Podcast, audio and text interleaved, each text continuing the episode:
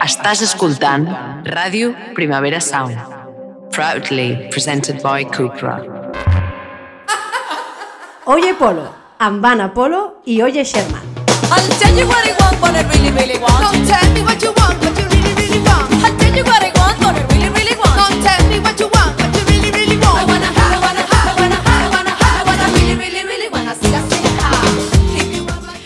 tal? 62 episodi del podcast Oye Polo. Un episodi que no es diu Punsetto Romanotto, Crepato Novecento, Fritura Puentil, Punsettio Archibaldio, Divulgantis Narbonara, Eureka Catedrale, Punsetti Giravolta, Ciutadans ara es diu Vox, Bimbo Arcada, ni Pelopo Cachopo. un episodi que es diu Clever Toledo.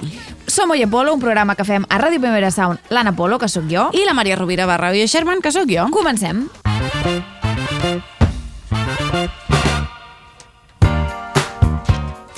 amb el feedback del capítol anterior, Colegiata Majoret. El Matías Vives Meléndez diu el de la idea del concurs de transcripcions vaig ser jo, quina hilo! I la Napo t'ho agraeix de tot cor a Matías. És cert que molta gent ja ens havia enviat uh, captures no, de la transcripció de Spotify, cosa que també us agraïm moltíssim, però la idea del concurs va ser del Matías, per tant, moltíssimes gràcies. Matías Vives Meléndez, acreditat. Acreditadíssim, atribuït tot el mèrit. Per altra banda, sembla ser que l'usuari Fate Bender eh, ens fa arribar un rap horrible. Doncs sí, un rap que tu no has sentit, No. i que jo sí, i que procedeixo a mirar-te la cara mentre l'escoltes. Perfecte. Facha,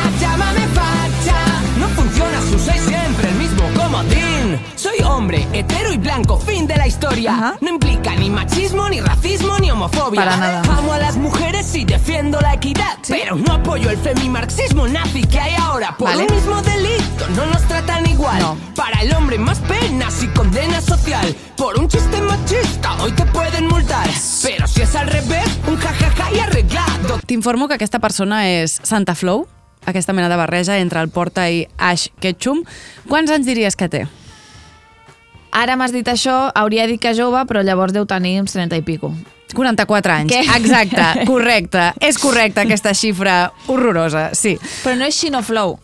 Santa Flow. Perquè no, jo és que de petita, de petita, de jove, d'adolescent, tenia al meu iPod una cançó de Xinoflow. Doncs no tinc, no sé si va ser Però- la seva primera evolució. Que potser ha fet un rebranding Xinoflow i ara es diu Santa Flow. Estic segura que a partir d'ara les oients ens enviaran molta més informació de Santa Flow de la que voldríem mai tenir. La Laia Ribavalls diu Anna, estic amb tu, el punxó era una tortura. No tinc massa record de la llar d'infants, però el record que encara em ve de tant en tant és estar retallant a base de punxades un vaixell.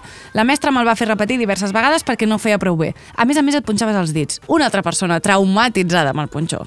Són moltes, mm. som legió. Clar, jo penso, està molt bé treballar la psicomotricitat fina, Sí. però amb una mini navalleta és arriscat, no? Clar. L'escuela de la calle en l'escuela. Clar, per una banda sí, per l'altra no. No? Vull dir, a més jo... Dos pols. M'ha agradat la meva M'ha agradat molt. argumentació. El millor dels embotits.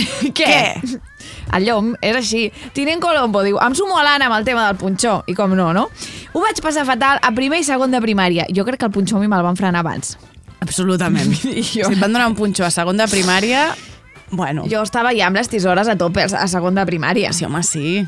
Retallant també molt malament, perquè jo mai he sabut retallar, però ja fins i tot ens havien donat aquelles eh, les tisores tan xules mm. de triangles i de formetes. Mm. I què me'n dius dels gomets de segon d'ESO, Anna? Bueno, Allà ens ho vam passar bé, eh, segon d'ESO, Sí. enganxant gomets. Sí, sí, fent la migdiada, no?, en aquelles eh, colxonetes. Mm. Segueix dient Tinent Colombo. Després vaig anar a una escola de monges, o sigui, després d'estar amb el punxó a primer i segon de primària, vale? diu, després vaig anar a una escola de monges que era un puto infern, però almenys no feien servir el punxó.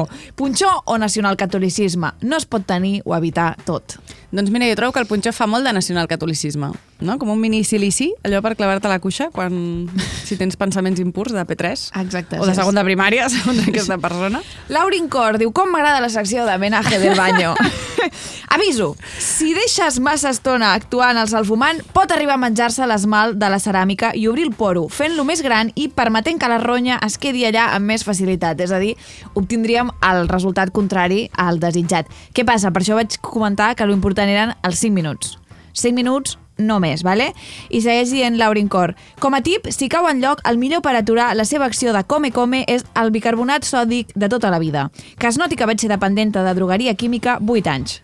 Recordar-vos una vegada més que manipuleu el salfumant amb compte, amb guants, si voleu amb mascareta, vull dir, jo no vull ser responsable de la desgràcia de, de, ningú. de res, pràcticament. De res. res del que us passi. Vull dir que és, és un producte perillós que s'ha d'utilitzar mm. amb raciocinio, amb seny i amb, amb compte. M'ha agradat molt això de la seva acció de come-come. Realment estem davant d'una professional que utilitza el vocabulari de les professionals. Bueno, els tecnicismes Sí, sí. No? de drogueria química, mm. efectivament. El Nacho diu, hola Anna, no baixis la tapa del vàter quan aboquis el fumant. Els vapors poden menjar-se el plàstic i deixar marques a la tapa. Tanca la porta del lavabo i espera fora. Jo vaig entendre el que li passava a la meva tapa quan vaig comprar-ne una de nova i vaig llegir les instruccions. A veure, jo crec que amb els 5 minuts s'evita això. Jo he mirat la meva tapa i l'he vist bé. És veritat que no és de plàstic, la meva tapa. Llavors, això ja ho deixo a mirar una mica, mireu també altres fonts, a internet, que sigui una mica responsabilitat compartida, almenys. Compreu-vos una tapa d'amiant, no? Exacte. com la que té l'Anna, però sobretot que no es fiqui la Michi al lavabo. És a dir, Michi salfumant, tu- Michi salfumant. La vaig, la vaig desterrar quan vaig fer aquesta operació. O sigui, jo em vaig posar guants i mascareta que no vaig fer amb la meva gata. Pues, Mascareta pues, també. Estava tancada a un altre lloc, perquè la mitjita és una bruixa i quan estic netejant sempre ve la goleora a treure el cap per veure el que estic fent. Um, L'Esperança diu Anna, vull donar-te les gràcies pel consell del salfumant al vàter. Crec, jo crec que és realment les, el comentari que has fet que més, més, més resposta ha tingut. ha causat furor i tot gràcies a, a, a les meves amigues, no a mi, perquè realment no vaig ser jo la que ho vaig descobrir, però jo sóc corretja transmissora. Totes són mèdiums aquí, comunicadores. Exacte. Diu l'Esperança, quina meravella. Ara, quan quedi amb les meves amigues i m'expliquin coses de gent de 30 anys, que es casen, que tindran fills, jo podré fer la meva aportació. Ja, ja, ja, ja, ja, ja. Petons. M'agrada molt aquesta persona. Mentre la gent t'ensenya l'ecografia del bebè, tal, tu ensenyen una foto del teu salfumant. Mira que- quin vàter, que impecable. Està molt bé, Esperança, està molt bé. M'agradaria, m'agradaria estar quan això passi. El David diu, lo del vàter tornarà a sortir, ja t'aviso XD. Bueno, sí, David, ja ho sé. És el que passa, no? Quan neteges les coses, després s'embruten. Has de seguir netejant, no? És com igual que el llit, també L'has de no fer, sol, sí. els plats, etc. Sabem com funciona. El tema de la neteja ho tenim una mica apamat. Bueno, és que si, si només funci... vull dir, si només n'hi hagués prou amb una vegada, no vendrien productes de neteja. Bueno, clar, és que més és que és un sinsentido, perquè la vida embruta. Vull dir, viure embruta. I llavors forma part de la vida aprendre a netejar com toca. Dit això, la Naia diu, a la cançó d'Amics, tiets i coneguts dels tiets i els amics de les arts, hi ha un vers que diu Duc el tupé d'en Bowie. I jo em pensava que deia Duc el tàper amb bou. Sincerament pensava que com que els cantants dels Amics de les Arts eren més grans que jo, portar el tàper amb bou daria, deuria fer referència a una experiència comuna i significativa de l'adultesa i que, per tant, per això no acabava d'entendre el significat de la lletra. Tota una muntanya russa. Que el toper d'en bou i sempre cito Josep Pla. Si vols ser un gran geni, diu que abans ho has d'assemblar. Doncs he sentit exactament que el tuper amb bou. Una mica sí, Clar. sí, que ho, sí que ho diu, una Sí, mica. també m'agrada les voltes que fa el nostre cervell per deixar les coses mig resoltes. Sí. De dir, jo he sentit el tuper amb bou, d'acord, doncs això, com que som més grans... Sí. De vegades, no? A més, potser podria portar un tàper amb, amb ou. Vull dir que és una cosa que et pot passar, que portis un tàper amb ou, no? Una mica delicat per això, no? Que... Tu creus? Ho si, és, si és un ou, si és un ou, si és un ou dur, Hmm. no és delicat, no? Ja, però es posa com de color, no? Bueno, tu que, per exemple, ets en sopars, perdona que t'exposi, Maria, però en sopars de portar... Ah, jo porto alguna tu portes alguna Tu de vegades portes ous farcits, Mhm. es diu així, no?, en català? Sí. Huevos rellenos. Sí, sí. Ous farcits. Tu has portat el tàper amb ou. Això és cert. Això és Pensava cert. Que perdona que, que, que t'exposi, dic, què està a punt de dir? Sí, sí, ho confesso, ho confesso, he portat ous farcits a sopars. La Paulanes 98 diu Hola, acabo d'escoltar l'últim episodi i he vist l'entrevista de Quique Jiménez que m'ha fet pensar en les opcions d'adopció de parelles homosexuals a Catalunya. Dels 23 possibles països, només dos, Brasil i Colòmbia, es poden adoptar infants sent una parella homosexual. Només volia comentar-vos-ho perquè m'han fet molta ràbia. I entrant al dossier que ens ha passat la Paula Ner, 88, veig que a Bolívia no es demana com a requisit, o sigui, no es, no es veta específicament, però a la resta de països, és a dir, Costa d'Ivori, Filipines, Bulgària, El Salvador, Honduras, Hongria, Índia, Kazakhstan, Madagascar, Mèxic, Perú, Polònia, República Dominicana, República Txeca, Romania, Senegal, Sèrbia, Tailàndia, Vietnam i la Xina, doncs no. En canvi, sí que accepten com a adoptants persones soles, clar que sí, perquè dos adults perfectament coordinats i funcionals treballant en equip poden fer-li molt de mal a una criatura. Més, no deixar que les parelles LGTBI adoptin és el que curarà l'homosexualitat d'aquest món. s'ha demostrat que funciona, que és així. Efectivament, per això estem cada dia més a prop d'erradicar-la.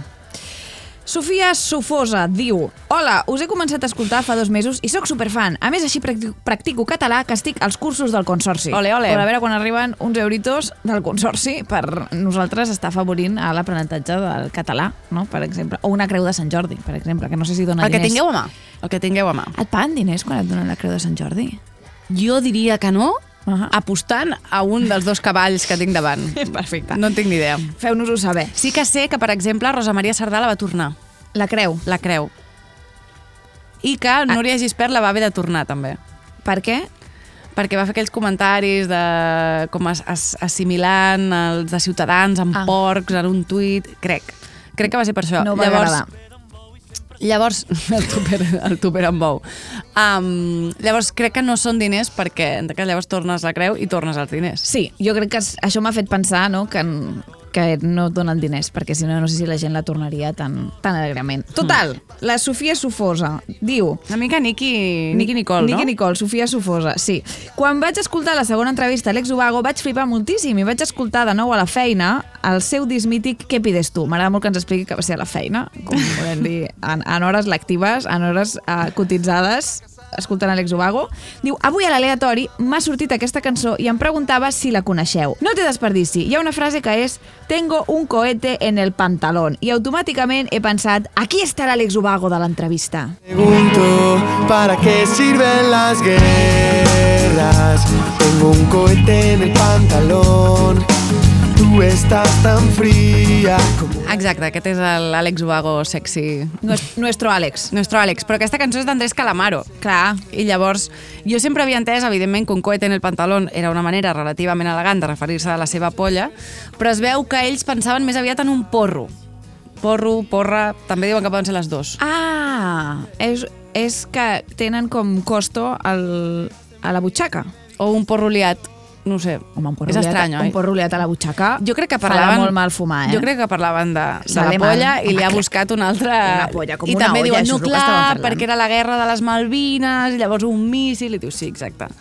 Un cohete, lleves a sobre. Una persona diu, bones noies, m'agradaria romandre en l'anonimat. He sentit l'últim capítol i tema professors d'autoescola. Mm, la meva experiència, mm, jo amb 18 anyets feia pràctiques amb un senyor que, un, mala cuixa sovint, i dos, quan va descobrir que la meva parella era una noia, em feia preguntes indecents, tipus com ho fem, si ens falta alguna cosa, si m'agrada una cosa o altra...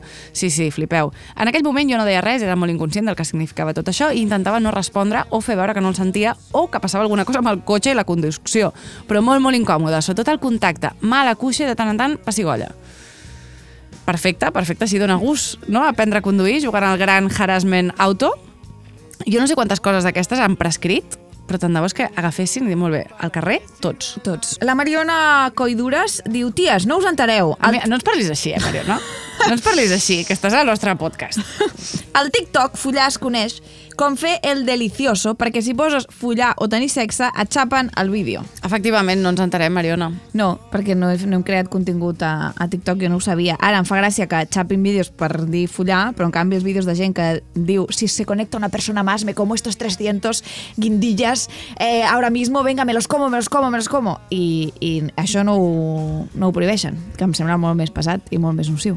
Sí, sí, i de fet hi ha com TikToks que parlen com més d'educació sexual, no? Que, que han de posar conyo amb el zero, no? Sí, Vull dir, sí, sí, posar com mig... Efectivament, perquè les plataformes és un lloc preciós que es donen, es donen veu doncs, als, als valors que importen. El Marc Mendoza diu Carlos Herrera es postula per presidir la Real Federació Espanyola de Futbol. Després d'escoltar Oye Polo, està clar que és la persona indicada per continuar la via empresa per Rubiales. Tu què creus que els diria Carlos Herrera a les jugadores del Barça? Aquesta és una pregunta que em vas fer l'altre dia, Maria, i jo he estat eh, fent un exercici d'empatia, no? ficant-me en la pell de Carlos Herrera. Que bé, que agradable. M'ha tingut molt de gust. Per exemple, crec que diria Mapi León, la mejor combinación posible entre una metralleta soviética y un platazo de caldo de pollo.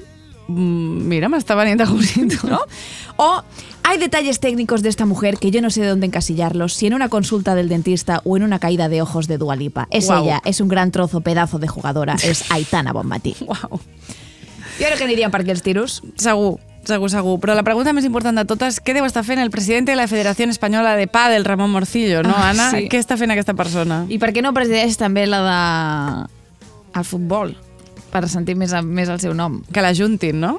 La de futbol i pàdel, si tampoc ha de fer tant, no? La Federació Vull Espanyola dir- de Pàdel. Ah, sí, la veritat. Home, hi ha molta gent que juga a pàdel, Sí, però tant com per donar-li una federació sencera. Bueno, esper esperem que no tinguem Hi ha molt d'organigrama, una, Ju- una federació. jugadores de pàdel en el nostre col·lectiu d'oientes. Segur que sí, segur.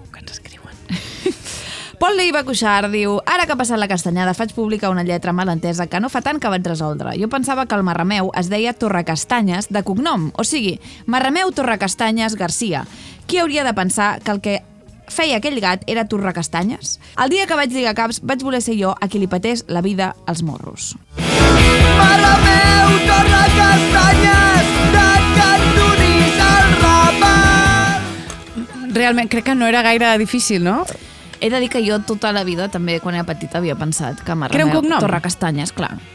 No ah. Pensava que era una acció ni un verb, però també és veritat que jo, clar, tot això ho començo a escoltar, mm, doncs què, hauria ser P3, P4, que jo començo a tenir contacte amb el català, llavors a mi moltes coses em sonaven a xino. Clar. Sí, com, bueno, clar, tenia les coses a la meva manera, llavors Torrecastanyes per mi també era com el nom, Marrameu, Torrecastanyes. Tampoc entenia jo que era un gat. Clar. És que... eh, Clar, perquè per Marrameu no entrava. No.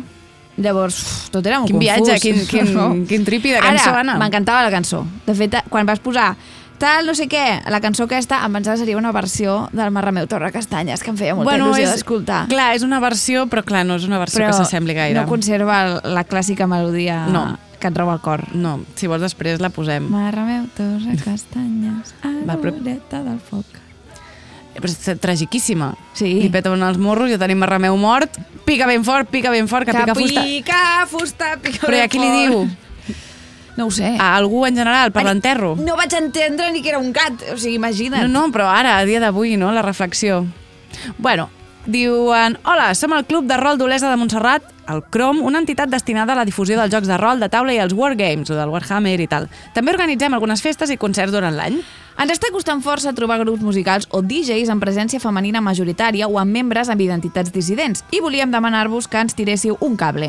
Coneixem grups que compleixen aquests requisits però se'ns escapen de pressupost i ens agradaria poder portar grups que comencen o que no estan tan assentats dins del panorama musical, pagant, per suposat.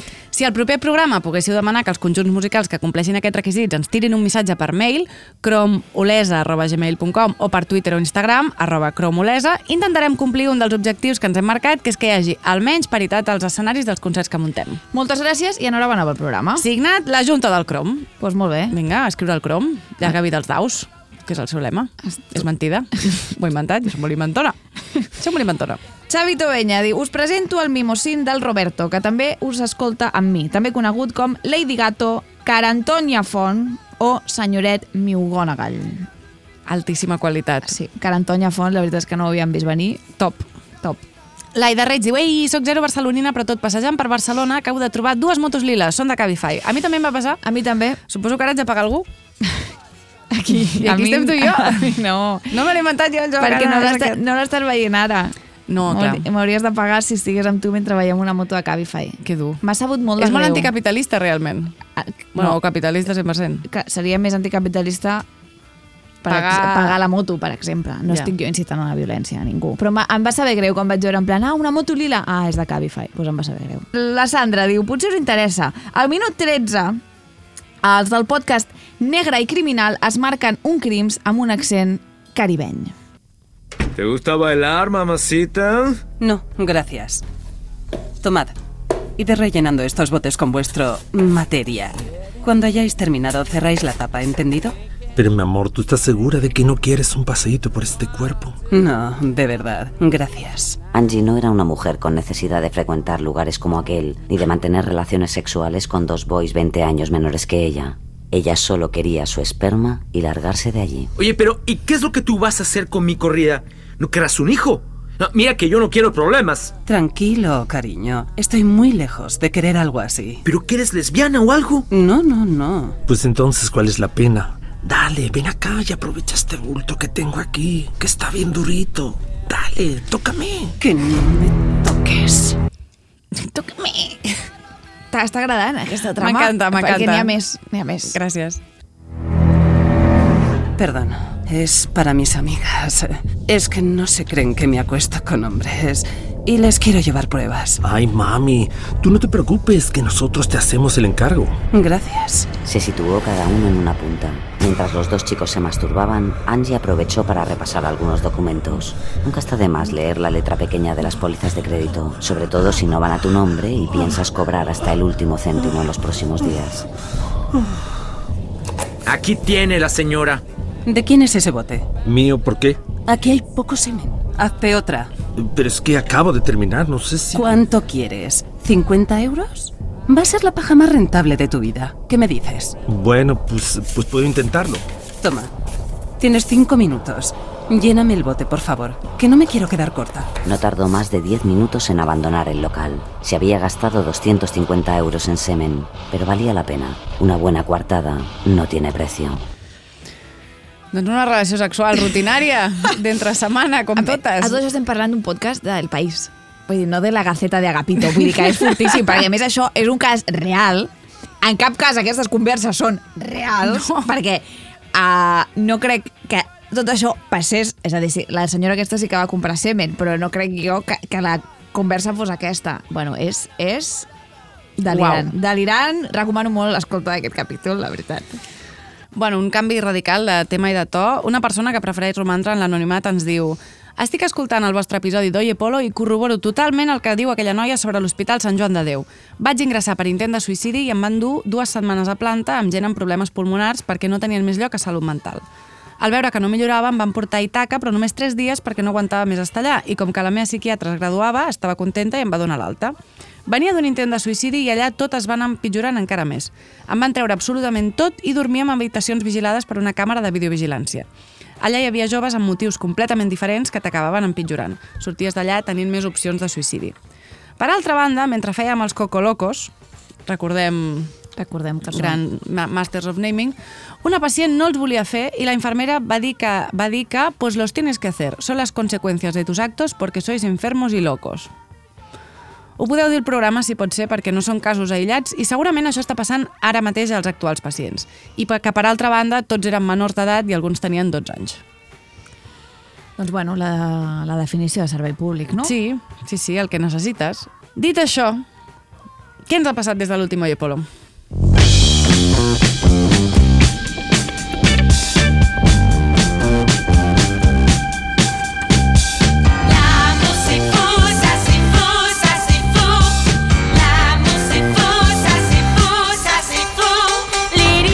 Pues ens ha passat que resulta que presentarem els Premis Gaudí. Oh, Déu meu! A veure, estem molt contentes. Molt contentes, és fortíssim. Fortíssim, serà el diumenge 4 de febrer. I fins aquí tot el que us podem explicar realment, perquè l'entrada lloms d'uns dofins que travessen aros de foc, doncs millor que us pilli per sorpresa, realment. O una ampliació de la secció homenatge de l'hogar. Exacte. Això, això tampoc ho podem dir. No, no. És que com m'he imaginat allà, mm, netejant Amb sal- guants. netejant amb sal fumant, bueno, davant del president de la Generalitat, doncs bueno. Pot tenir seu què? Una mica Bueno. de performance? Ja, ja, ja, ja farem brainstorming de coses.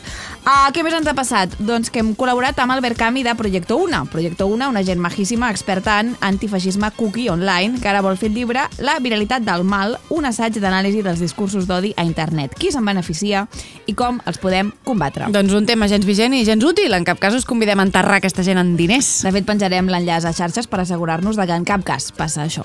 I ja us podem avançar que el dia 3 de desembre participarem amb altres podcasts de Ràdio Primavera Sound en una jornada contra un tema que tampoc està gens vigent, que és la pressió estètica. Podeu venir, si voleu, serà en públic vale? i gratis. Uh, estarà molt bé, hi haurà sorpreses. Mhm. És el 3 de desembre, guardeu-vos la data. Doncs què m'ha passat a mi, Anna? Doncs que vaig estrenar La meva hora, sí. va anar molt bé. Molt. La faré a més llocs, de moment al Festimams de Girona al juny i a altres llocs si em truquen i a mi em va bé, que això també és important. I poca cosa més que he fet, perquè tampoc fa tant que vam fer el programa a Tortosa i he dedicat molt de temps a córrer en cercles, somicant pel menjador mentre m'aterrava la perspectiva de l'hora i després ha sortit bé, sorpresa, no n'hi havia per tant. Però per això no m'han passat gaires coses.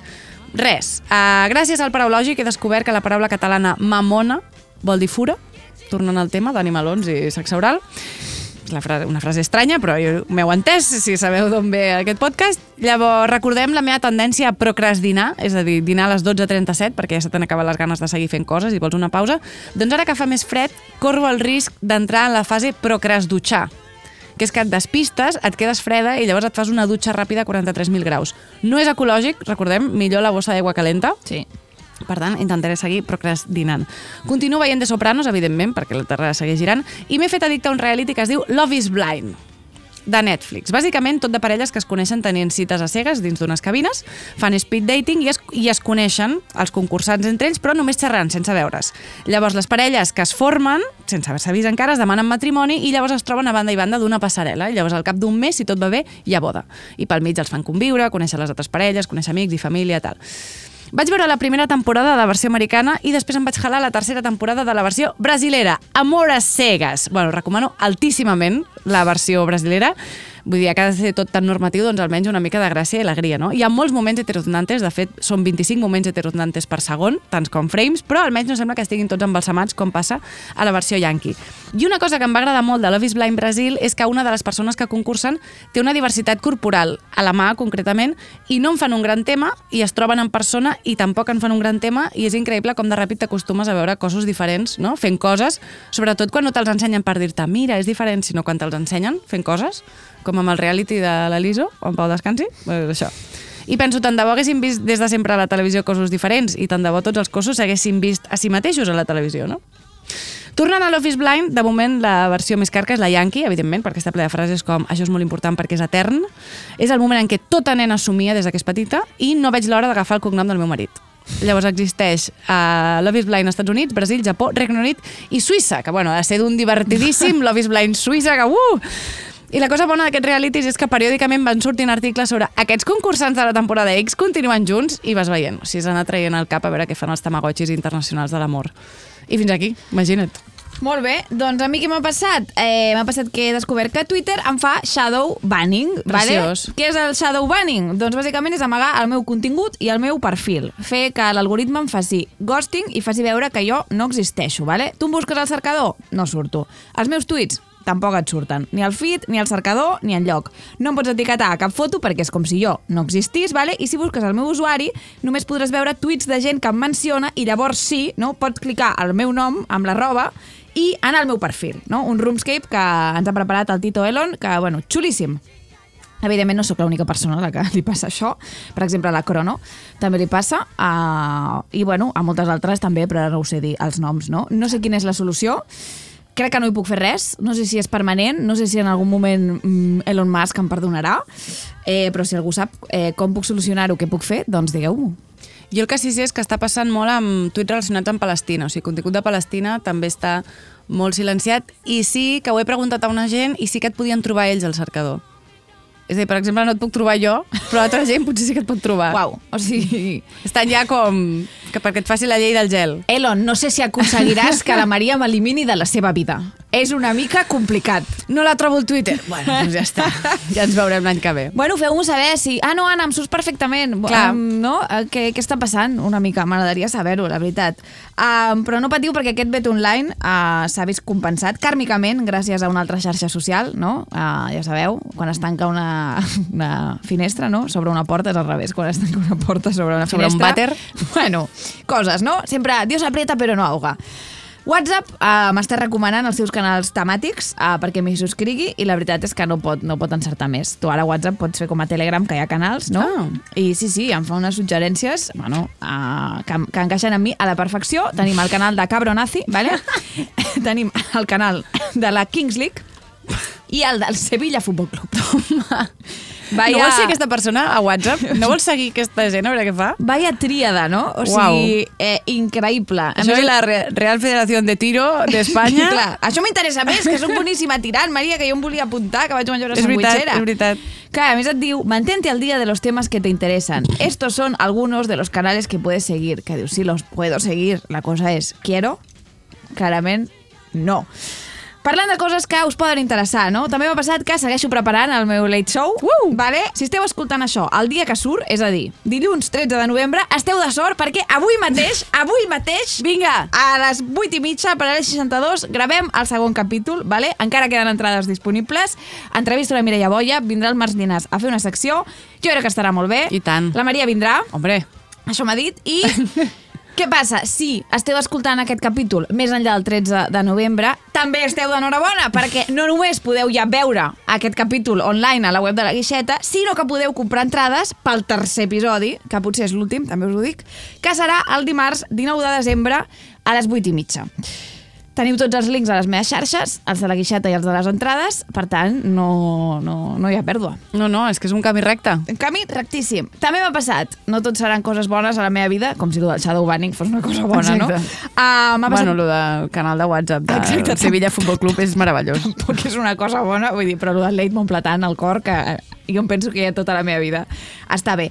M'ha passat que he perdut els AirPods, Mm. estic molt trista, uh, jo no sé viure sense auriculars, vale? i no només no sé viure sense auriculars, sinó que després de 3 anys de relació estable, doncs ja no sé viure sense AirPods. És que això és el que t'anava a dir. Jo quan em vaig comprar els AirPods dic no, no, que ja està. passo a ser... És a dir, no, no és un procés reversible. No, no, ja està. O sigui, ara jo ja no, no, no sé el que són els cables, no vull sentir a parlar d'auriculars amb cables, i clar, eh, això vol dir que si jo vull tornar a la comoditat dels AirPods, doncs hauré de gastar-me molts diners, cosa que no vull fer perquè aquesta mateixa setmana he descobert també que m'han posat dues multes per excés de velocitat. Anaves amb els AirPods? No, dues multes en dies diferents, però a la mateixa ciutat de la costa catalana, Palamós. Ja té mèrit, no? Com que en diferents trams de Palamós, a més. Fan una gran recaptació per la mos, trobo. Vull dir, jo no sabia que el DGT l'havia designat com a hotspot no? de l'azote de la ley, però sembla ser que sí. En fi, demà sortiré al balcó i deixar, deixaré anar un fajote de bitllets de 50, no? perquè almenys així doncs, els diners que perdo segur que els agafa algú més majo que la DGT o Apple. No? Molt possible. T'anava a dir, no volem fer crida per preguntar-li a la gent... Si algú s'ha trobat els meus AirPods. Si algú s'ha trobat els AirPods de l'Anna, també, molt important, segur que té èxit. No, i si teniu alternatives com Sí. més econòmiques, no? Sí. d'AirPod. De dia, sí, exacte. Tinc aquests auriculars inalàmbrics i em van molt bé i són millor que els AirPods. Això ens interessa. Perfecte. També m'ha passat, avui mateix, notícia fresca, he estat víctima d'una broma pel telefonillo de casa Uh. meva. Jo estava disposant-me a fer la siesta uh, quan han picat el telefonillo, interfon, en català correcte, i l'he agafat i uh, he sentit una veu, una veu bastant infantil, dient-me Hola, sóc el Jordi. Me estabas esperando, ¿verdad, guapa? I jo, què? Desde luego, Clar, puja. jo estava com processant, no? I llavors vaig al balcó a veure qui és el Jordi, no? Mentre anava caminant anava pensant, això és una broma, però fins a aquell moment no estava Clar. jo sent conscient, no? I llavors he sortit i efectivament he vist uh, un nen, un nen de... no tindria més de 11 o 12 anys, no? Però ja... Li has cridat que ets lesbiana? No, no he cridat res perquè he pensat, és pitjor que tingui la meva atenció. Clar. És molt pitjor que se senti a sobre que jo crido Jordi, ets gilipolles! Home, Que bastant divertit hagués- i ho és- explicaria tota la vida. que és el que jo li hagués volgut dir al Jordi. O sigui, sóc el Jordi? Me estàs esperando, verdad, guapa? O sigui, és molt fort, no? Sí. Que amb sí, 11 sí, sí. anys tu ja truquis un telefonillo i, i hagis de fer de què? De Jesús Gil? Total. De Màgic Andreu, que un dia quan el vaig entrevistar en una catifa quan estava fent de reportera, quan la gent es pensava que jo podia fer de reportera i em contractava per fer de reportera, cosa que ara no passa. Quan I que estaria bé que passés. Sí, la veritat, perquè m'encanta ser reportera. Si m'està escoltant no sé, Jimmy Fallon, per exemple, puc venir... Ah, no, que Jimmy Fallon, ui, que tra tractava fatal els seus Sí, hi treballadors. havia les, les crying rooms. No, Jimmy no. Bueno, un altre. Eh, Al Jimmy li direm que no. Total, que estava jo entrevistant el Màgic Andreu i em va dir ¿Cómo estás? I jo li vaig dir Muy bien, i tu? Diu, no, no, no era una pregunta, era una afirmació. No? Perquè estava, era un piropo, no? Perquè segurament que m'estava dient que jo estava bona i bla, bla, bla. Total, Uau. uh, el Jordi. A mi, doncs mira, ara que has dit això, m'he recordat que a mi també em van picar l'intèrfon. També estava com molt adormida, vaig despenjar i dic, sí, em fa, hola, aquí lavant ropa? I jo em i vaig dir, mira, mira, no. Com, però mira, no, de, mira, no lavamos ropa, no, de, mira, no, ara no puc, ara no puc gestionar això. I, no, I et va contestar? No vaig penjar. Ah, no va sentir com et deia, pues que guarros. No, no, no, és a dir, m'agradaria ara que ho tornessin a fer, llavors podria dir, sí, tu no, perquè que guarros, no? O alguna cosa, així. saps com anticipar-me? Ara puc confessar una cosa, una, una pràctica que jo vaig fer quan era... Potser de l'edat del, Del Jordi. del Jordi, una mica més. Eh, vaig descobrir el que eren les trucades a cobro revertido a la cabina de, del meu poble, de Vilassar de Dalt, que estava al costat de la parada de l'autobús. Una cabina que crec que ja no està, però potser sí, no ho sé. Eh, vaig agafar, vaig trucar a cobro revertido, revertido a un número inventat, me'l van agafar i vaig dir, hola, aquí lavant ropa? I em van dir no. I jo vaig dir, pues que guarros. I vaig penjar. O sigui, la nova modalitat ja de fer que la gent pagui perquè tu li facis una broma telefònica, increïble. Evidentment no recordava res de tot això fins ara que m'ha vingut un record directe. A més, hi ha alguna cosa que tu quan sents aquí lavant ropa, hi ha alguna que tu dius, tu, jo ja conec aquesta broma, però hi ha una força interna que, que et fa dir no. Clar, perquè no la vaig rob, perquè Igual no que avui han picat, era, bueno, tengo un paquete para Anastasia. I jo, bueno, ja, per aquí ja no. No, la gran duquesa no. no ha La gran duquesa no, ve només els dimarts. Total, l'última cosa que m'ha passat és que he descobert que molts anys abans, Maria, que els concursants de OT1 fessin la campanya de Todos contra el Fuego, un altre conegut artista la va protagonitzar, també amb grandíssims resultats. Un bosque verde es vital. ¿Por qué lo dejas quemar? Hoy está en tu mano un mejor futuro legar. Un mundo verde y humano. Todos contra el fuego, todos contra el fuego. Nuestro bosque hay que cuidar, que no quede muerto, que no sea un desierto, tú lo puedes evitar. Tú lo puedes evitar. Mira, anava a dir, les, les veus d'abans, no? I després a Joan Manuel Serrat, que canta com una olivera cremant-se, exactament. Estava allà. No sé si té un nom, aquesta, voc- expressiu. aquesta vocal que fa ell tan llarga. El, el trèmolo aquest que Sí, fa. no sé si té un nom. Després els arranjaments aquests tan vuitanteros, no? Increïble. Menys cop d'efecte que Todos contra el Fuego o té, però, bueno, como dice la propia palabra, és molt importante. També et dic que les entrevistes van donar gran, gran profunditat al que vindria a ser la campanya. De Todos contra el Fuego, Sí. sí. De, re- si no sabeu de què estem parlant, recupereu el capítol 1, Uh, que allà vam gastar, jo crec que el millor contingut, Anna.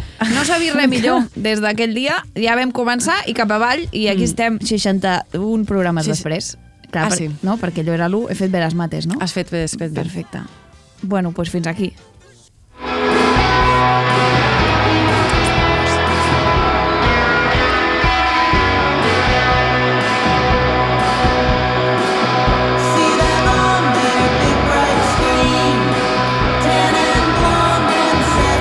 Avui no tenim Get On Apa, hauràs deduït.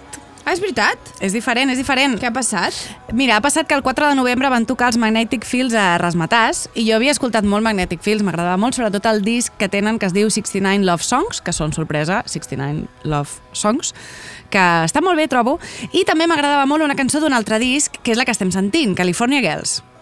Bueno, va, anys després vaig entendre la lletra i és bastant impactant. És a dir, jo ja sabia que la tornada anava dient I hate California Girls, vull dir, l'statement estava allà, però un dia vaig arribar al, al final, no? el que deien al final. Bàsicament van dient rosses i de pell bronzejada i de 17 anys, menjant no menjar, això les manté malvades, són joves per sempre, quan creixin es casaran en ducs i comptes, tenen molts fums, respiren cocaïna, nassos i dents perfectes, tenen afers amb rockstars, són buides, falses... Bueno, però anem, als fi anem al final. He planejat el meu gran atac, em quedaré darrere seu, i amb la meva destral de guerra nova de trinca, els faré tastar la meva ira. I em sentiran dir, mentre el terra fa voltes,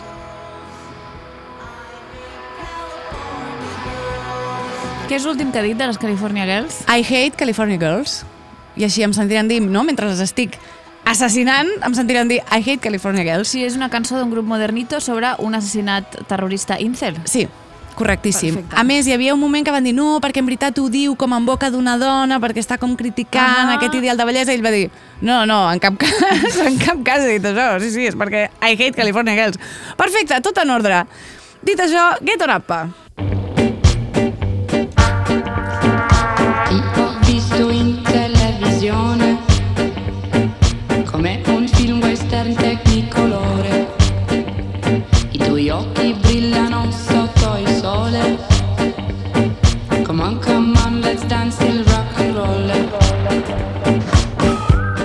I aquesta cançó, Maria, la continuen cantant als concerts? Doncs no ho sé, la veritat.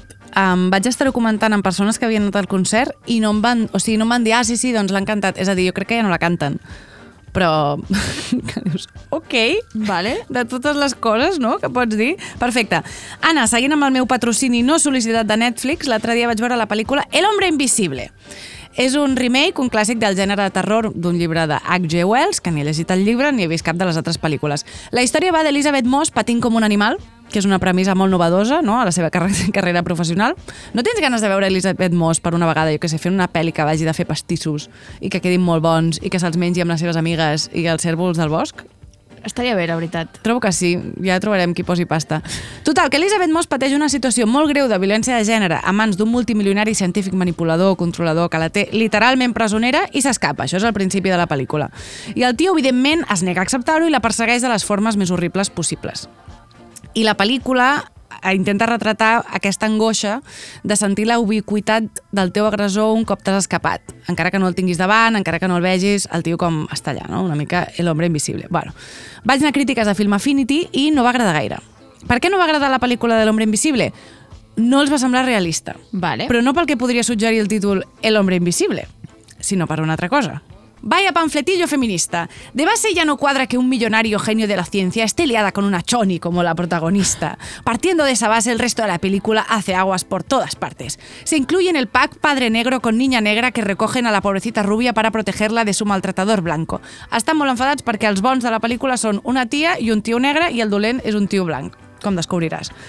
Una altra, la película empieza de golpe dejándote claro que ella está en en la Alcatraz de un chalet de lujo con muchísima tecnología de la que ella debe escapar porque él es un controlador total de las personas que lo rodean. Claro que eso de denunciarle se ve que no se puede hacer en esta película, ya que dejan clarísimo que él es un hombre muy inteligente forrado de dinero y será que estas personas son inmunes a las denuncias o algo. Pues efectivament, no? Són ells. You are accidentally right. Seguim. Si lo que pretendes es rodar una buena película o al menos una pasable, entonces efectivamente es un verdadero fracaso. Pero si lo que quieres es arrojar a las masas para adoctrinarlas un panfleto feminista progresista, entonces todo funciona en este largometraje. Por ejemplo, Elizabeth Moss, como una actriz tan rotundamente fea, no pega nada con el personaje. Por supuesto, una mujer poco agraciada puede ser víctima de violencia de género, seguramente más que las bellas. Vale. Pero lo que nunca me creeré es que el maltratador sea un guaperas musculoso, millonario, una eminencia científica y un tremendo seductor del que se afirma que podría tener a todas las mujeres del mundo y al que nunca han dejado. No ha passat ¿No ha pasado? Pues siendo así, se prenda hasta la obsesión de una señora que no vale un pimiento. Jo crec que estan molt enfadats realment perquè volien que la protagonista fos més sexy no? i diera més para paja, però si, no, si no hi femenina, la història del cine pues, perd molt interès no? per aquestes persones. Més coses. Una crítica titulada La amenaza paga fantasma. James, ferviente miembro afroamericano de la Policía del Karma en detrimento de la justicia objetiva, confirma desde Miami que la única redención posible para un hombre es la de no haber nacido blanco o heterosexual si la primera premisa no se cumple. Incels descubrint la interseccionalitat malament, ¿no? Amable, solidario, comprensivo, padrazo y muchas otras cualidades solo aptas para minorías étnicas. Això d'una banda, el, el personatge bo, que és negre, y Adrian, que es el es la personificación del mal en el sentido más rotundo de la palabra. Maltratador, manipulador, acosador, narcisista y probablemente votante de Trump. Es admirable que tan deleznable ser de semejantes características haya sido capaz de alcanzar el éxito empresarial y proclamarse una eminencia mundial en el campo de la óptica. I no, no és admirable, és el que passa, no? És la història del capitalisme, literalment. Una altra crítica diu, not bad. El día que vi esta película podía haber ido a visitar a mi queridísimo abuelo o podía haber quedado con mis amigos a echarnos unas risas como es de costumbre cuando nos juntamos todos o incluso podía haber dedicado a hacer las tareas de casa que siempre he querido hacer y que por tiempo nunca he podido, que en canvi estàs aquí escrivint aquesta puta merda. Pero no, ese, di ese dichoso día elegí ver tal puta mierda basura de película. Ja, ja és una comunitat molt curiosa, ¿vale? la de Film Affinity. Sí, sí, ho sé, ho sé. Una otra persona que diu, lástima que sea invisible. Me sorprende que una película como esta tenga una nota tan aceptable. Yo diría que es por una mera cuestión ideológica, en este caso la ideología de género, ¿cómo no? El empoderamiento femenino a través de la ruptura con el monstruo clásico y la inclusión en vena de feminismo de manual. Ella es Elizabeth Moss, una actriz que parece condenada a hacer siempre el mismo papel de mujer fuerte luchadora, como que su físico encaja en ese arquetipo al no entrar en el canon de belleza convencional. O el que es lo mismo, que esta chica no es guapa, así de claro. No pasaría nada y sería totalmente irrelevante si la historia no fuera como es y no quisieran convencernos de que es una mujer irresistible. Siempre estás estupenda, le dice el marido. El pobre no coordina. Això, ¿vale? Diu, vale ya, ¿no? La crítica es titula Vale ya, ¿no? ¿De verdad a estas alturas aún pretenden que creamos el calvario y sufrimiento que sufren las mujeres maltratadas de Estados Unidos cuando ya no es necesario presentar pruebas para denunciar a un tipo por maltrato, que es detenido y procesado para juicio en cuanto abra la puerta a la policía que acuda cagando leche sin ni siquiera comprobar la veracidad de la denuncia? Y que nadie intente meterme caña por esto, ya que no digo que haya muchas denuncias falsas. Digo que si levantas la voz a una mujer hoy en día, puedes ir a prisión y perder el trabajo, incluso si llevas la razón. Bueno, sí que estàs parlant de denúncies falses, no? Perquè és raríssim. De fet, el que no diu aquest usuari és que als Estats Units hi ha molts homes a cadena perpètua perquè les seves dones els han denunciat per error. No? Quan van parpellejar dues vegades i aquest és el codi de trucar a la Exacte. policia i que entra a casa. Així de brutal és el sistema. És que Hablando de esto, a todos aquellos que intentáis manipular diciendo que la actuación de la prota refleja perfectamente lo que sufre una mujer maltratada, digo yo que lo sabréis por haber maltratado a vuestras parejas, porque si afirmáis eso, porque leísteis un artículo en Cosmopolitan muy interesante, vaya pena dais. Espero que sea porque sois unos maltratadores, porque de esta forma, aun siendo gente despreciable y abusadora, al menos no sois unos demagogos, manipuladores y oportunistas de la situación actual. Espero que seáis unos Sí, maltratadores. perquè molt millor ser maltractador que demagog, digue-li demagogia, digue-li empatia per les supervivents, no? Molt millor maltractador. Però a mi, el que, a mi el, el, la crítica que més m'ha agradat i més m'ha patat al cap diu Esta nueva película pone el énfasis en una mujer maltratada. Bueno, porque ella lo dice, puesto que nunca nos lo muestran. Wow. I el cine és imagen. És a dir, són tan incapaços de creure una víctima o tan capaços de qüestionar-ne una que la posen en dubte a la seva peli, que literalment va d'això. I en cap moment es desmenteix, sinó que va tot a pitjor. O sigui, enhorabona a tots. Repte Premium desbloquejat. No tinc paraules.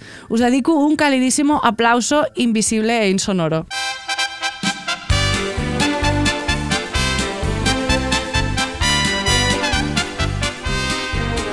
A Lisboa Maria ha tingut accés a un document Tu saps que a mi m'encanta fer arqueologia digital Mhm. i rebuscar a internet per Mhm. trobar vídeos antics de la tele dels 80, dels 90 i dels early 2000.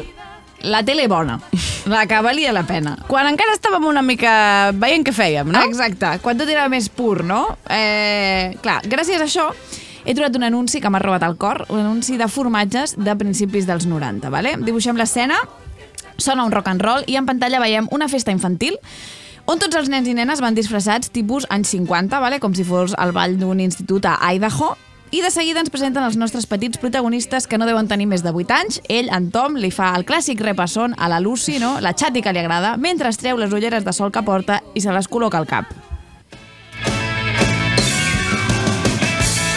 Reina, ballem o bevem alguna cosa al taulell. Jo no ballo amb desconeguts. Buah. Tot això, ell li ha dit des del darrere, vale? quasi replicant com el famós meme del tio que li fot la turra a la tia a una discoteca. Vale? La Lucy, ja ho heu sentit, li ha dit clarament jo no ballo amb desconeguts, però resulta que la Lucy només està fent la difícil, perquè ja sabeu que quan les dones diem no, en realitat estem volent dir sí, per fer-nos les misterioses no? i hacer-nos de rogar, perquè el que ens agrada és veure els homes darrere nostre suplicant. I ella serà moltes coses, però una facilona ligerita de cascos, no. Llavors, el següent que sentim és la veu en off d'en Tom mentre van cap al taulell. Ha acceptat de prendre alguna cosa. Una de formatge de la casa. I dos sucs on the rocks. Tu sí que estàs com un formatge. El Figarral té aquell punt just de gust que a casa agrada i convenç tant els grans com els que es fan grans. Uau. Clar, Uau, uau, uau, uau, uau. tu sí que estàs com un formatge, la Lucy no li ha dit, només ho ha pensat, vale? mentre el mirava amb cara picantona. Vale? Li feia ojitos tiernos, el mirava amb cara picarona, perquè la Lucy sap com mantenir el decoro. Vale? Mentrestant, la mare d'un d'ells somriu moltíssim, com molt forçada, però ara molt contenta no? de que la seva filla hagi pogut evitar el risc de quedar-se per vestir sants amb només 8 anys. I el que dedueixo que és el pare del Tom li fa un gest d'aprovació, com assentint i fent així amb els morros com, mmm, sí, saps? Mentre agafen el formatge, com dient, bona jambas casat, pequeño Tommy, ole ahí la pichita brava de mi niño, no? Així vaig seduir jo ta mare. Clar, uh, una altra cosa que no entenc és perquè a la festa infantil ha d'estar a tipus American Style Coded, no? Quan estan intentant vendre un formatge que és de Toledo, vale? que això és casualitat, vull dir, aquest capítol no es diu Clever Toledo per això, però realment ha tot acabat quadrant. Però bueno, acabarem amb la cirereta final de l'anunci. Tu sí que saps com tractar una dona. El queso de Exacte, això és el que volem, formatges de 5 quilos, no? Uh, de Toledo. Clar, mentre han dit això, ell li estava aguantant el trosset de formatge Ai, ai, ai, amb la ai. mà, vale, mentre es menjava el seu, perquè ella s'estava traient els guants que porta.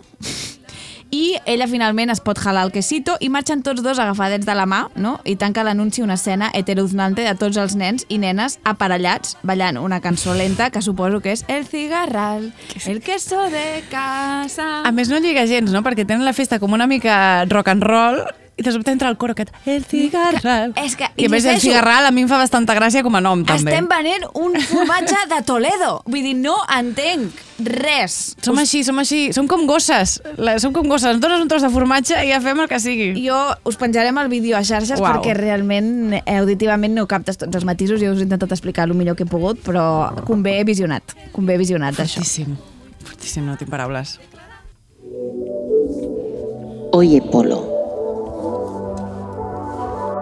La batucada de les ones. Ràdio Primavera Sound. Benvingudes a la gala quinzenal de la Caspa. Comencen els Premis Bertín, patrocinats per la misèria humana.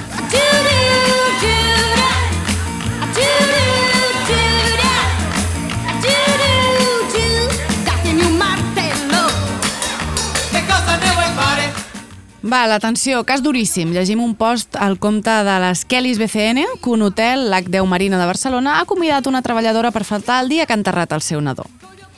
Viu exemple de deshumanització en les relacions laborals, les empreses no mostren cap tipus de respecte per la salut o la vida de les treballadores en els moments més delicats i traumàtics que les persones poden travessar. La història és de terror. La Jessica estava embarassada de 5 mesos quan va haver d'avortar per problemes mèdics del nadó. El va enterrar el dia 19 de setembre i el dia 30 la posaven al carrer argumentant que el seu rendiment havia baixat. O sigui, un atac per terra, mar i aire dels drets més bàsics i fonamentals. Esperem que la Jessica guanyi el judici, perquè hi ha judici pendent, i que aquesta societat racista, misògina i classista peti pels aires d'una vegada per totes. Slips might sink ships, but loose gooses take trips to San Francisco, double Dutch disco, tech TV hottie, do it for Scotty, do it for the És cansadíssim i sempre passa igual, no? El Leo i l'Amèlia són una parella trans que han tingut una bebita, la Diana, gràcies a una fecundació in vitro. Al 324 en fa una notícia, un vídeo preciós on se'ls veu molt contents amb la seva filla en braços, explicant com ha estat el procés, perquè dins de la funció de servei públic s'inclou la de donar veu a realitats que conformen la nostra societat i que tradicionalment han estat silenciades i marginalitzades, no? Perquè la representació importa. I evidentment el que passa després és que allò s'omple de comentaris de merda que no llegirem perquè són directament violència. Tot això la mateixa setmana que l'Institut d'Estudis Catalans decideix desmarcar-se del llenguatge inclusiu perquè diu que és una fórmula artificial.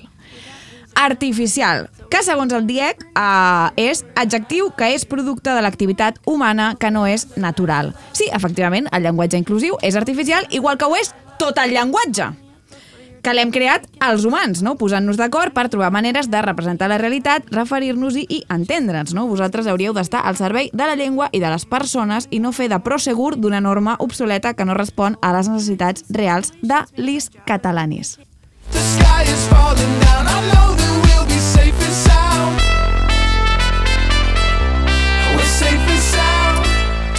Sei pesadíssimo, Alberto Olmos, que quan et vam fer passar pel teu llibre Tia Buena no sospitàvem que acabaries amb una secció pròpia, empadronadíssim als Premis Bertín que estàs. Va el fill de claveguera tòxica i publica un article al Confidencial que es titula Chicas, ¿no estáis hartas de vosotras mismas? És que és el còmic més lúcid de tota la nostra generació, de veritat. Chicas, ¿no estáis hartas de vosotras mismas? Bàsicament es queixa que hi ha sis edicions que la guanyadora del Premi Tusquets és una dona, que la cosa ara va de premiar i publicar dones, dones, dones, dones, facin el que facin, i que són els mateixos temes. ¿De qué va tu libro? De mujeres inmigrantes, de tres generaciones de mujeres, de cuatro mujeres que, de cinco mujeres que, de parir, que és horrible, de hombres malos, todos, de mi regla, pues aceptada. I espera't que després treu la puteta, perquè diu No veremos una novela escrita por una mujer cuyo protagonista sea un hombre, yo qué sé, un explorador, un abogado, un padre de familia, un escritor. Eso no le interesa a nadie. És que ningú mai posarà aquestes figures al centre. A ningú li sembla escandalós que només s'hagin escrit 800 trilions de vegades i que hi hagin homes escrivint-les igualment. Chicas, yo no sé cómo no os cansáis de escribir siempre lo mismo y leer siempre lo mismo a otras autores. És un, és un geni. Chicas, chicas. Clar que sí, Alberto, ja deia jo que em rosegava una sensació estranya per aquí de fa dies i no havia sabut posar-li nom, no? Era que estem fartes de que per fi ens publiquem i ens podem llegir amb normalitat. Que per fi estem això que és tenir un espai al món literari, a la conversa cultural. I era això el que m'estava molestant. En cap cas és que estiguem fartes de tu i de senyors com tu, que vesen amargues llàgrimes a l'aquells i als seus llibres misògins i casposos, que no, que no s'han repetit mai en res, ja no siguin els reietons a la festa de cumple. L'audàcia de suggerir que potser és que estem fartes de nosaltres. Estàs projectant, Alberto. Ets tu qui està fart i qui no ens suportes. Ets tu. Ni a nosaltres ni a aquests últims... Què són? 10 anys de, liter de la literatura respecte molt. a tota la història de la narració humana. Nosaltres estem molt bé entre nosaltres, francament. Cada millor... Jo recomano un altre cop el llibre Com destruir l'escriptura de les dones, de Joana Ras, publicat per Raig Verd, i a l'Alberto no. A l'Alberto li recomano que es pilli els collons amb la porta del menjador. Una diabla A la dejo la mou que és un escàndol Llama als punkis, als pogos no té bàndol Sense pijama, en la cama una tigresa Però si se'l posa, es torna una princesa Qui és una diabla? L'usuari d'Instagram Fit Aitana és una diabla, vale? és una model feta amb intel·ligència artificial que té 110.000 seguidors i que guanya 4.000 euros al mes. Bueno, no els guanya ella, els guanya l'agència que l'ha creat, The Clueless AI. Llegim, Aitana López, eh, creadora digital, Barcelona, amante del gaming i del fitness, cosplay lover. O sigui, un cebo per pajilleros incels, mm, però vamos, d'aquí... Sí, sí. Molt ben fet. Molt, molt, molt currat, no? Si entreu al perfil de l'Aitana podeu veure que fins i tot penja stories, com si fos una persona real. Per Uau. exemple, aquest matí ha tocat tostadita d'aguacate, vale, per esmorzar. Fort. M'agradaria molt saber qui és l'Aitana real, que està allà fent, intentant que la seva vida sigui xula perquè quadri amb la de l'Aitana, no? Alberto Olmos, segurament. I clar, eh, el pitjor de tot han sigut els comentaris que jo m'he trobat allà, perquè a banda de la gent que no té ni idea de que és una model feta per intel·ligència artificial i diu, eres bellíssima, f- me encantas cariño, que bien te queda el pelo rosa, no? i coses d'aquestes, eh, tenim altres comentaris de gent que sí que sap el que està passant, no? com el de Remigio Q, que diu, si ella és un voz, yo soy Aquaman, la amo. Ella ha decidit abraçar la Delusion. Dami disponible, diu, la mujer perfecta, tendrá botón de apagado. Ma- Michael 20 Blue diu, la piel es medio brillosa, deberían hacerla un poco más mate, en plan, Ay, ay, todavía ay, no me da el suficiente realismo, ¿no? Y Gaspazok diu, tus piececitos digitales, ¿cómo son? Això era el futur, suposo, no? Ni cotxes voladors, ni menjar liofilitzat. És gent fent diners amb la cosificació de les dones, com sempre, però ara de les que no existeixen, per deshumanitzar-nos, no?, una miqueta més. Un autèntic conte de terror.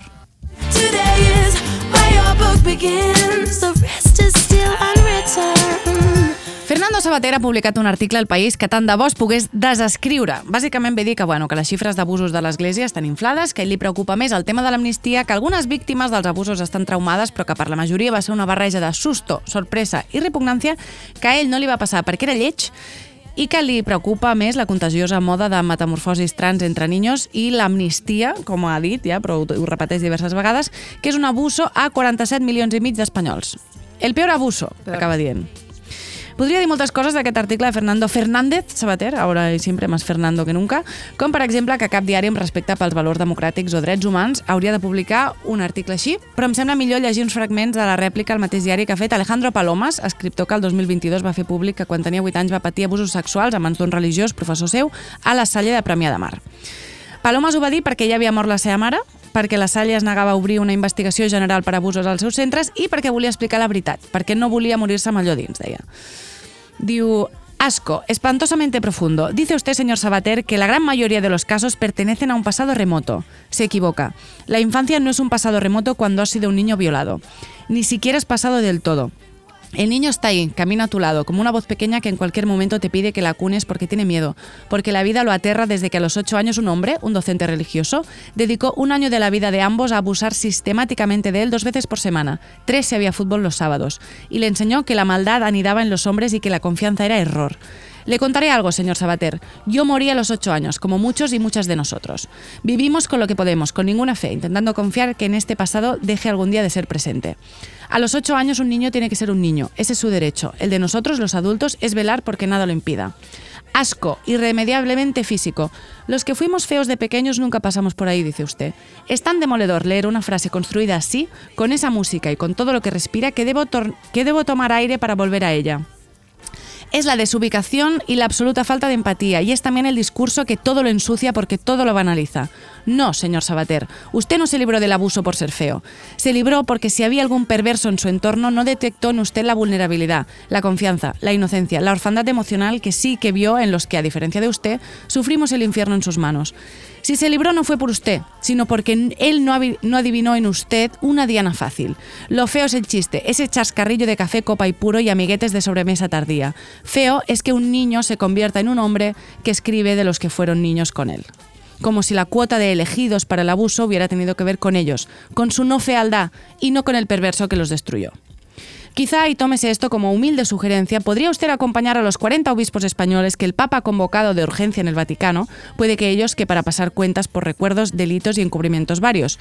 Me aventuro a suponer que le parecerá una buena idea pedir para ellos, para ellos sí, una amnistía por todo el daño causado. Acompáñelos y recuérdeles de paso que negar la verdad es también mentira, que mentir es faltar al octavo mandamiento y que los miles de niños que nos quedamos sin infancia ya hemos aprendido a defendernos y hablar. le den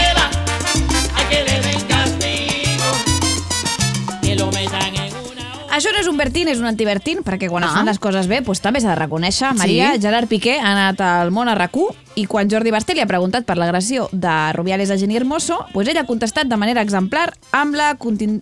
amb la contundència deguda. Uau. Preguntar pel Rubiales. Parles amb ell? Has parlat amb ell o no? No, últimament no, no he parlat no. amb ell. No. Has parlat des del petó o no?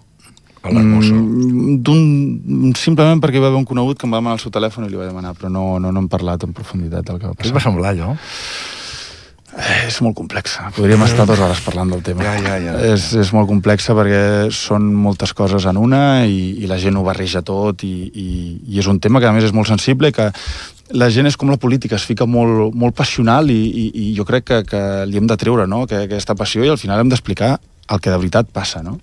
I això, doncs, eh, és complicat de tocar aquest tema perquè, perquè ja et dic, la, la gent s'ho pren molt a pit i molt, un tema molt personal. Molt complexa. Molt complexa. Molt complexa. Dos mesos han passat i has de dir això, no? Mm, la gent ho barreja tot, no? Moltes coses en una. Moltes, no? Uh, sí, efectivament, sí, efectivament podríem parlar-ne dues hores, però estaria bé que tu no ho fessis, uh, Gerard. Sisplau. No? Si ho fessis, a més, hauria de ser per dir que tu d'això no en tens ni idea, però que les agressions, no el petó, com ha dit Jordi Basté, sinó l'agressió, no? I els abusos de poder en l'àmbit laboral són una cosa molt seriosa que hem de combatre, no? Encara que no ho pensis, Gerard, és igual, no? Encara que ho estiguessis repetint com un lloro perquè algú t'ha dit que és el que s'ha... Encara que ho estiguessis repetint com un lloro perquè algú t'ha dit que és el que has de dir, no? El que no pot ser és que diguis, amb total impunitat, que és molt complexa, no? Molt complicat, com si fos la derivada d'una funció polinòmica de tercer grau, d'on podem aïllar la subjectivitat o els sentiments, no? No és passió, és ràbia, és ràbia. Saps per què ens ho prenem a pit? Perquè atenta directament contra els nostres drets. Saps per què és personal? Perquè la violència masclista la rebem nosaltres en primera persona tota l'estona i és esgotador. L'única cosa bona de que obris la bocota per dir tanta tonteria nociva és que potser, potser amb coses com aquesta, no? amb una mica de sort, la gent comença a deixar de pensar que ets el puto amo i deixa de riure't les gracietes d'una vegada. I tell you what I want, what I really, really want. Don't tell me what you want,